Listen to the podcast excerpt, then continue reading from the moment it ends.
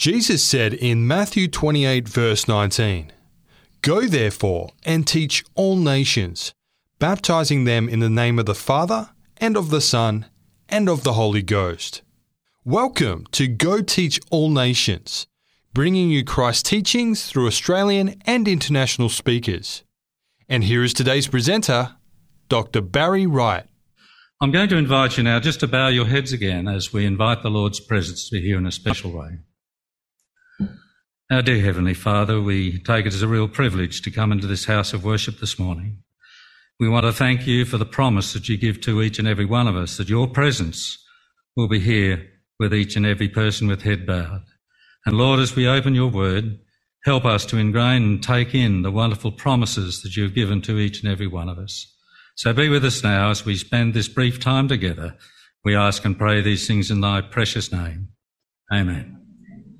You know, this morning, if our eyes are sensitive to it, we would recognize behind all the events of history on this planet, we see the God of heaven silently at work in the protection of his people. And while at times we may see the enemy triumph for a short time, we need to understand that it is God who holds the key to ultimate victory. It is God who holds the key to ultimate victory. You know, God's overruling providence and sovereignty could not be better seen than through the life of a young Jewish girl born at a time when her people were scattered throughout the ancient world about 475 BC. Approximately 100 years before her birth, the leading citizens of the Jewish nation had been taken captive by the Babylonian forces of King Nebuchadnezzar and were forced into exile. History then goes on to record the eventual overthrow of the Babylonian Empire by the powerful Persian armies during the time of this Jewish captivity.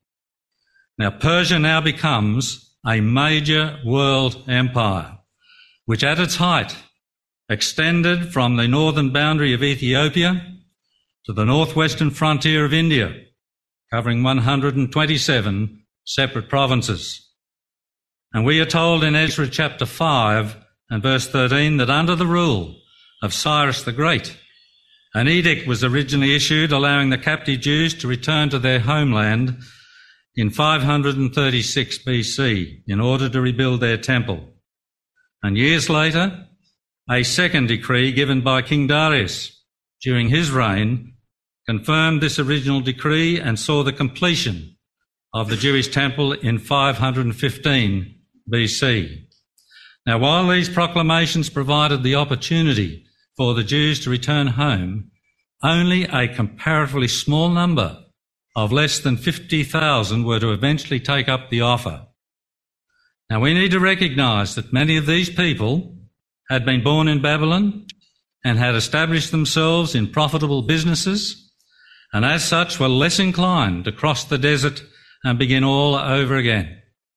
If the Jewish people had all gone home at this time, many of the events that followed would never, ever have happened.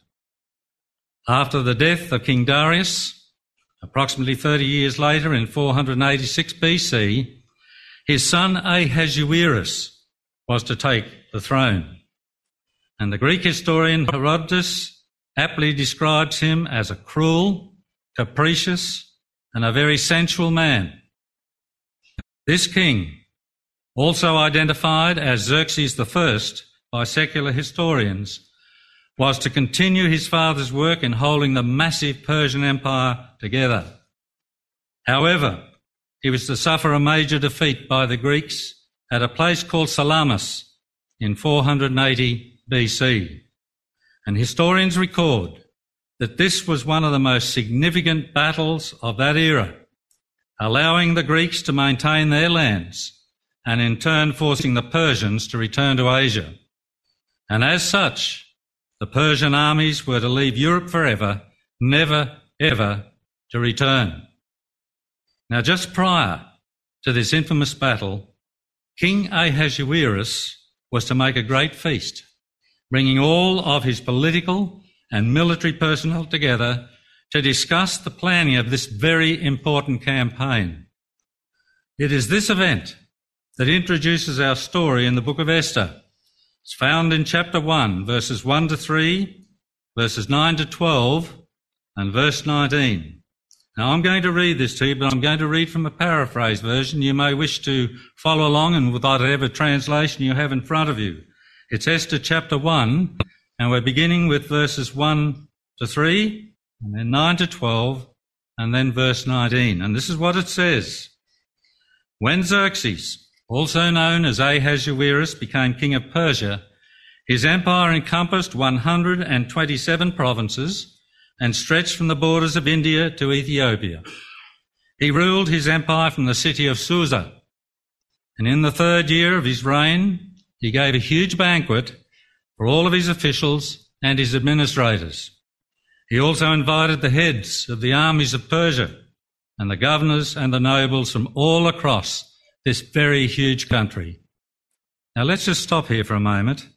Susa, or Shushan, was in the province of Elam, about 85 miles or 142 kilometres north of the ancient shoreline of the Persian Gulf, and a little more than 200 miles or 330 kilometres east of Babylon. This capital city, which was the seat of government at that time, was situated at the eastern edge of the Tigris Valley, where it rises to meet the Iranian hills. The spacious Shushan Palace now lies amid the three square miles of ruins that are found in that area today. Among the glories of this former palace were walls that were draped with gold, marble pillars, and rich material hangings of white and violet cotton, which were the colours of Persian royalty. Let's continue our reading. We're looking now at verses 9 to 12. Once again, this is still paraphrased. Meanwhile, inside the palace, Queen Vashti was giving a royal banquet for the women.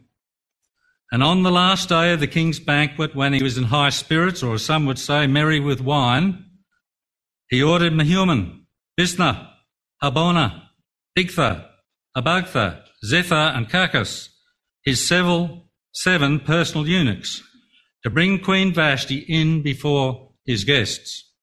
Now the king wanted her to wear her royal crown and yet dress so scantily that everyone would see what an exceptionally attractive woman she was. And when the eunuchs told Queen Vashti the king's request, she refused to go and be put on display. The king became furious. By refusing his request, Vashti was challenging his authority and making him lose face in front of all of his guests. Now let's just stop here again for a moment. Now we need to understand that in wanting to show off Vashti's beauty, the drunken king was to outrage the most sacred rules of Oriental etiquette. Most Persian women would never permit this to happen. The seclusion of the harem was about to be violated for the amusement of a dissolute king and his companions. It was no wonder that Vashti refused. However, in order to defend his authority in front of his guests, the king, heeding the advice of his counselors, deposed the queen. Now let's read verse 19 to hear the counsel given to the king. Verse 19. Therefore, if it please the king, let his majesty issue a proclamation according to the laws of the Medes and the Persians, which cannot be changed, that Vashti may never again appear in the king's presence. Then let her royal position be given to someone better than she. Now this decree now opens the way for God's hand of providence to begin its work. It was to see the rise of an unknown Jewish orphan girl to become the queen of the mightiest empire to be found on earth at that time. The story of this little girl, called Hadassah, was to illustrate how God could use events and people as select instruments to fulfill his promises to his chosen people. Just as in the story of Ruth, we see the important role that women were to play in God's great plan for the salvation of his people. Ruth becomes the ancestress of the deliverer of Israel, while Hadassah saves the people so the deliverer might come. Ruth becomes the ancestress of the deliverer of Israel, while Hadassah saves the people so the deliverer might come. You know, God had protected the Jewish nation through the centuries for the purpose of blessing the whole world, and he was not about to allow them to be wiped from the face of the earth before the deliverer would come. And this was done according to his promise to Abraham. You know, although God's name is not mentioned once throughout the writings of the book of Esther, every page is full of a God who we find behind every word and behind every deed. Matthew Henry, the great Bible commentator, confirms this belief by suggesting that if the name of God is not there, his hand surely is. God is seen to be involved in directing the many minute events, bringing about his people's deliverance from the hand of the enemy. Author Dr. Pearson calls it the romance of providence, showing that God has a part in all the events of human life. It shows how God used a courageous young woman of unsurpassing beauty to save her people at a time of crisis when all of them could have been exterminated or wiped from the face of the earth. You know, all through history, God has never let his people go. And this should give us a wonderful assurance of his protection right now and in the future. God was to follow the Jewish people in their captivity into Babylon, and when the prophets were silent and the temple closed, he was still to be found standing guard when the kings of earth feasted and forgot. God remembered, and it was with his hand that he was to write their doom, or in many cases move their hand to work out his glory. The book of Esther is a major chapter in the struggle of the people of God to survive in a hostile world. Beginning with the book of Genesis, God had made it clear in chapter 12 and verses 1 and verse 3 that he would bless his covenant people and bring a curse on those who tried to do them harm. The historical book of Esther shows how God was able to keep his promise at every stage of history and gives us the faith to trust God to protect from those who continually oppose us.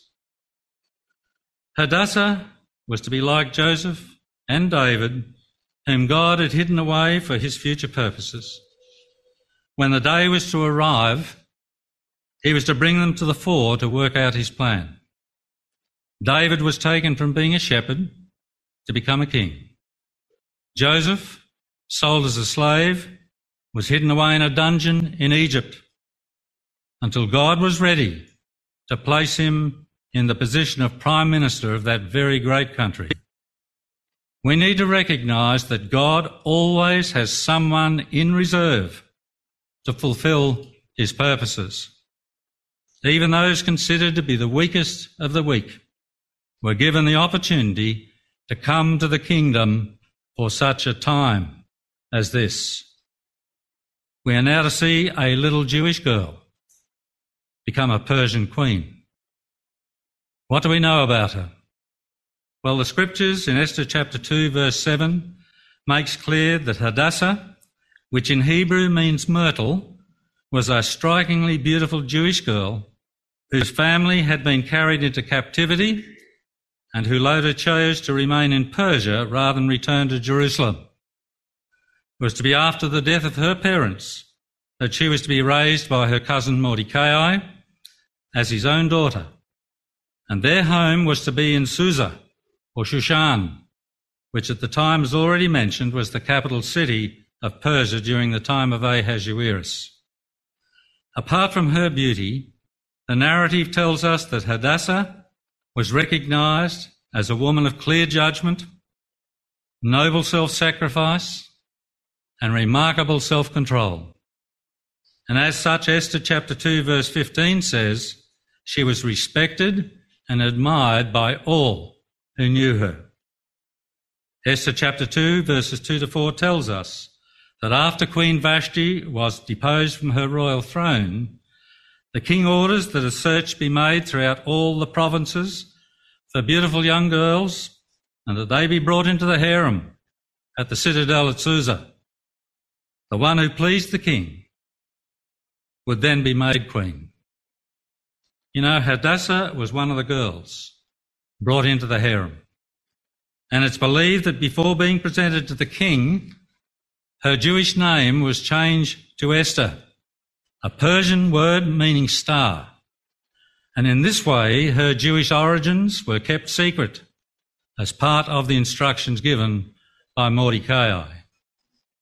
The minute Ahasuerus saw Esther, he made up his mind that she would be his queen. This young girl was now to be lifted to the Persian throne, often referred to as the peacock throne, at a time when the empire composed over half of the then known world. This special event was to take place two years after Ahasuerus' defeat at Salamis by the Greeks, and she was then to remain his queen for 13 long years. To mark her coronation, the king not only remitted to all the provinces their usual tribute, but also gave her an allowance that was to be made up of one tenth of all the fines collected by the treasury officials. Let me tell you, she was to become a very wealthy woman. However, it was not long before a dark shadow is cast across this idealistic picture. It comes with the elevation of a man called Haman to become the king's chief minister, his most trusted advisor. And we are told in Esther chapter 3 right through to chapter 5 that he was an egotistical and ambitious man who was to demand that all people bow to him when and wherever he passed. And this was something that no really devout Jew would ever do in good conscience. And Mordecai was to be no exception to this rule. Inflated with pride, Haman could not endure the indifference of even the smallest of his subjects. The fault of Mordecai was suddenly to be magnified into a capital offence and was to include the wholesale massacre of the entire Jewish population. This event, if carried out, would be a precursor to the later Jewish holocausts of history that reach right down to our modern day. You know, this ethnic cleansing to rid Persia of the entire Jewish race was to eventually receive the king's assent and was then passed into law.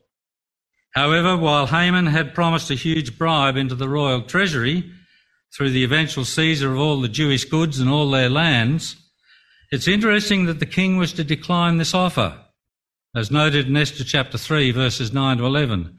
And I find that of great interest about this man. Little did the king realise the far reaching results that would have accompanied the complete carrying out of this decree that was designed to take place 11 months from its issue. You know, the Persian postal system which was famous throughout the ancient world, was now to be put into full effect. Horses and riders, similar to the operation of the US Pony Express, were dispatched to all the Persian provinces. Stables providing fresh horses and riders along the postal route would take the dispatches throughout day and night until they reached their destination. Devised by Cyrus the Great, this system was to be the most efficient postal service ever used. And within a period of two months, a copy of the decree had been issued to all the Persian provinces. However, in God's great scheme of things, Haman's day of triumph was to be short lived, and his joy was only to be endured for a moment. The crisis now facing the Jewish people demanded quick, decisive, and very earnest action. Both Esther and Mordecai came to realize that unless God was to work mightily in their behalf, their own efforts would be futile.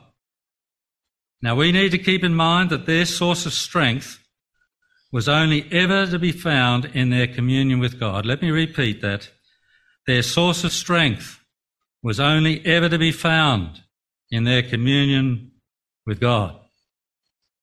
Instructing the Jews in the city of Susa to fast and pray for three days, she prepares to enter before the king. Now, this was a course of action that was to place her life in jeopardy for her people.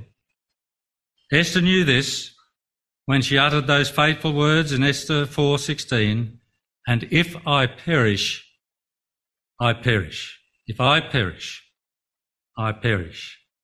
To enter unsummoned before this very cruel and fickle king required courage, it required tact, and it required resourcefulness. And it seemed like Esther had all three. The entire fate of the Jews was now to depend upon her. She alone had access to the king. Now Mordecai's words in Esther 4:14 went out to ring true when he suggested this and who knoweth whether thou art come to the kingdom for such a time as this? You know, this is an important question that we could all readily ask of ourselves in relation to the time in which we live. We need to understand that failure is not sin, but faithlessness is. Failure is not sin, but faithlessness is. We need to act when God speaks. We need to do what is right and then leave the rest to God. You know, God's providence was now being shown as the king favourably accepts her audience by holding out his sceptre and with tact and with skill. Esther is eventually able to expose Haman's plot and his true character to the king.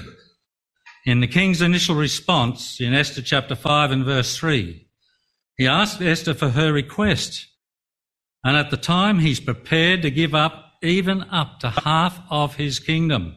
Remember the size of the Persian Empire. Even up to half of his kingdom. For two days, Esther was to keep the king in suspense while preparing him for the real shock. However, before this takes place, the God of heaven now begins his work. Esther chapter 6 records that the king is unable to sleep and so he calls for the book of records to be brought to him. And it's here written in the court records that he's reminded that Mordecai the Jew had discovered a plot on his life and had prevented it from taking place. And the king now wants to reward this very faithful servant. You know, when Satan put it into the heart of Haman to devise Mordecai's death, God put it in the heart of the king to arrange for Mordecai's honour. Let me repeat that. When Satan put it into the heart of Haman to devise Mordecai's death, God put it into the heart of the king to arrange for Mordecai's honour. Amen. From the lips of this timid, retiring young woman came the denunciation of Haman's monstrous plan as she not only pled for her own life, but for the life of her people. And as a result, the king grants Esther's wish, and while the first decree cannot be undone, a second decree is issued to allow the Jews the opportunity to defend themselves and their properties from their enemies. And this was to bring about their miraculous deliverance, which has been celebrated by the Jewish people right down through history to our modern day and what is known today as the Feast of Purim. In a dramatic twist of plot, Haman is hung on the gallows that he built for Mordecai's execution, while Mordecai is promoted to what?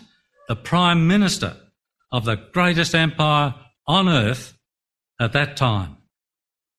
Esther stands out as God's chosen one who came to the kingdom for such a time as this.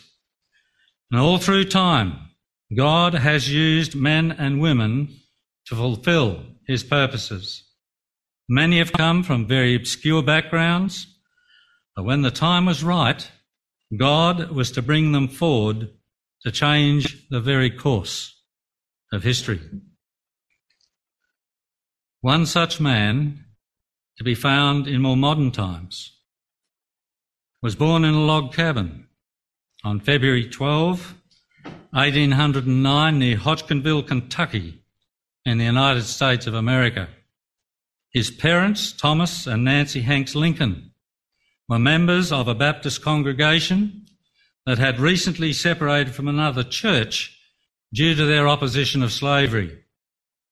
The historical records show that Abraham Lincoln was to grow up in a poor dirt farming family in the upper South and lower Midwest without privilege, without position, and without much formal education.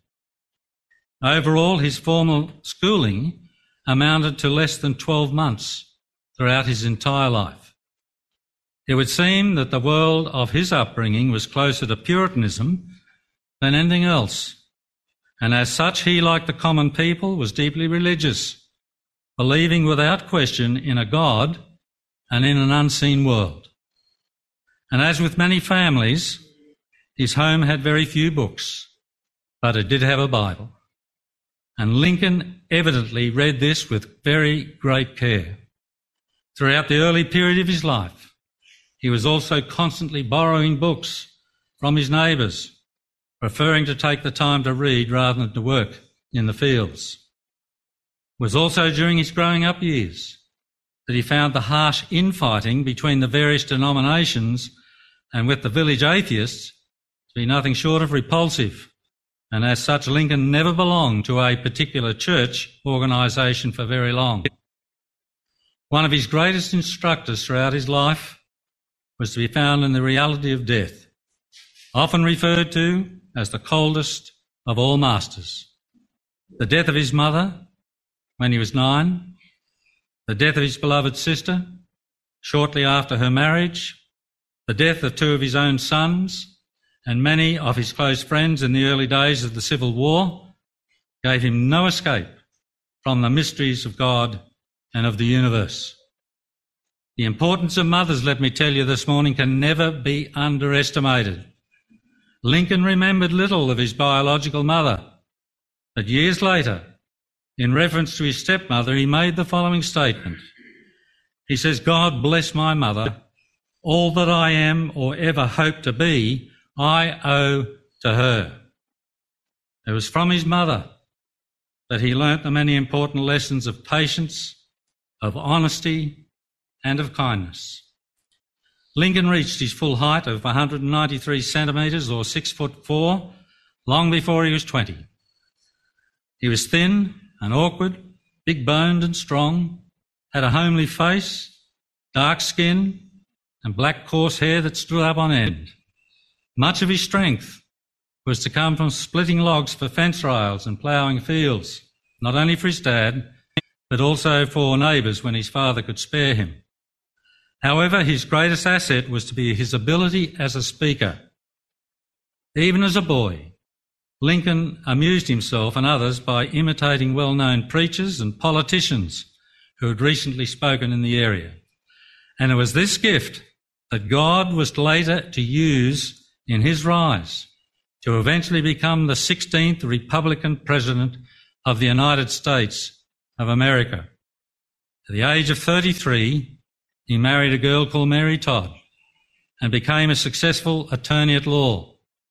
One of his greatest sources of strength was to be seen in his very iron will. And this characteristic was to be well honed by his strong determination to overcome the many failures that had taken place in his life. Following on his failure in business and farming to his many failed attempts to obtain political office. Over a period of 38 years, Lincoln placed his trust in God and was not prepared to give up. His final success was to be seen in 1861 when he was finally elected the President of the United States of America. There's no question that the hand of God's providence had been at work. And there's no doubt that Lincoln, like Esther, had been called by God to the kingdom for such a time as this. You know, at the time of his appointment, the American people knew very little about him.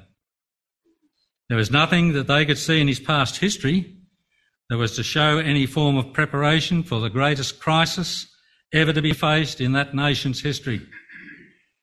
With less than 40% of the popular vote and seen as a careless and inefficient administrator, Lincoln was to be faced with the greatest test of his life. Dominating his presidency was the American Civil War and the issue of slavery. The war itself was a tragic conflict that was to result in more casualties than in any other in US history. More than 525,000 men died during that four year conflict, and interestingly enough, this was mainly from disease.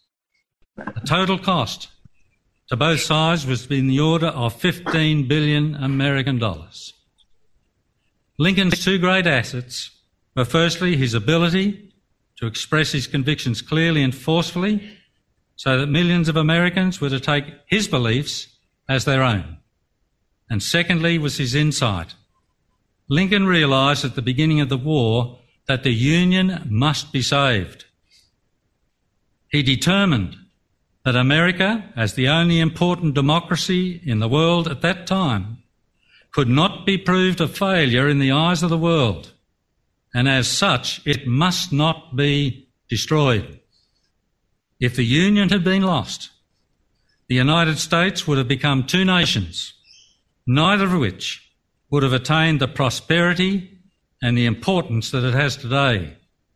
It could be said that Lincoln influenced the course of world history through his leadership of the North during the American Civil War. You know, when we understand the role of the United States in Bible prophecy, as shown in the book of Revelation, chapter 13, there can be no question about God's providential leading through the life of this great man of history. The dawn of truth came to Lincoln as he himself realised that the God of heaven was not at the nation's beck and call, but the nation was at his. He also believed that it was because of the issue of slavery that both North and South had brought this terrible war upon themselves. This concept is also supported by oh. author Ellen White in Testimonies Volume 1, page 254, where she was shown in vision that the accursed system of slavery laid at the very foundation of the nation's ills. Lincoln's beliefs eventually led to the Emancipation Proclamation of 1862, proclaiming the freedom of all those slaves who were to be found in those states that were in rebellion. Three years later, on the evening of April 14, 1865, Abraham Lincoln was assassinated at Ford's Theatre by an out of work actor by the name of John Wilkes Booth. A racist and Southern sympathiser, Booth was believed to be mentally unbalanced and hated everything that the president stood for. At the time, Lincoln was only 56 years of age. And while buried in Springfield, Illinois, Lincoln is remembered today by a beautiful monument in Washington, D.C., commemorating his vital role in preserving the Union and beginning about the process that led to the end of slavery in the United States. You know, God always has someone in reserve to fulfill his purposes, and his hand of providence has always been at work. Joseph, Esther, and David of old, God is preparing men and women to take their place in his great plan, and he will have them ready at a time known only to him. Now we need to remember that the trying experiences that have come to God's people in the past were not to be peculiar to that age alone. Today, their enemies will still see them as a Mordecai at the gate who refuse to bow and give allegiance to them. And on this battlefield will be fought the last great conflict in the controversy between truth and error. God's hand of providence will use those remaining faithful to Him to vindicate his truth and to vindicate his people. You know, there's always one thing we can do do what is right and leave the rest to God. Do what is right and leave the rest to God. Who knows that you have come to the kingdom for such a time as this? Well, God bless you all.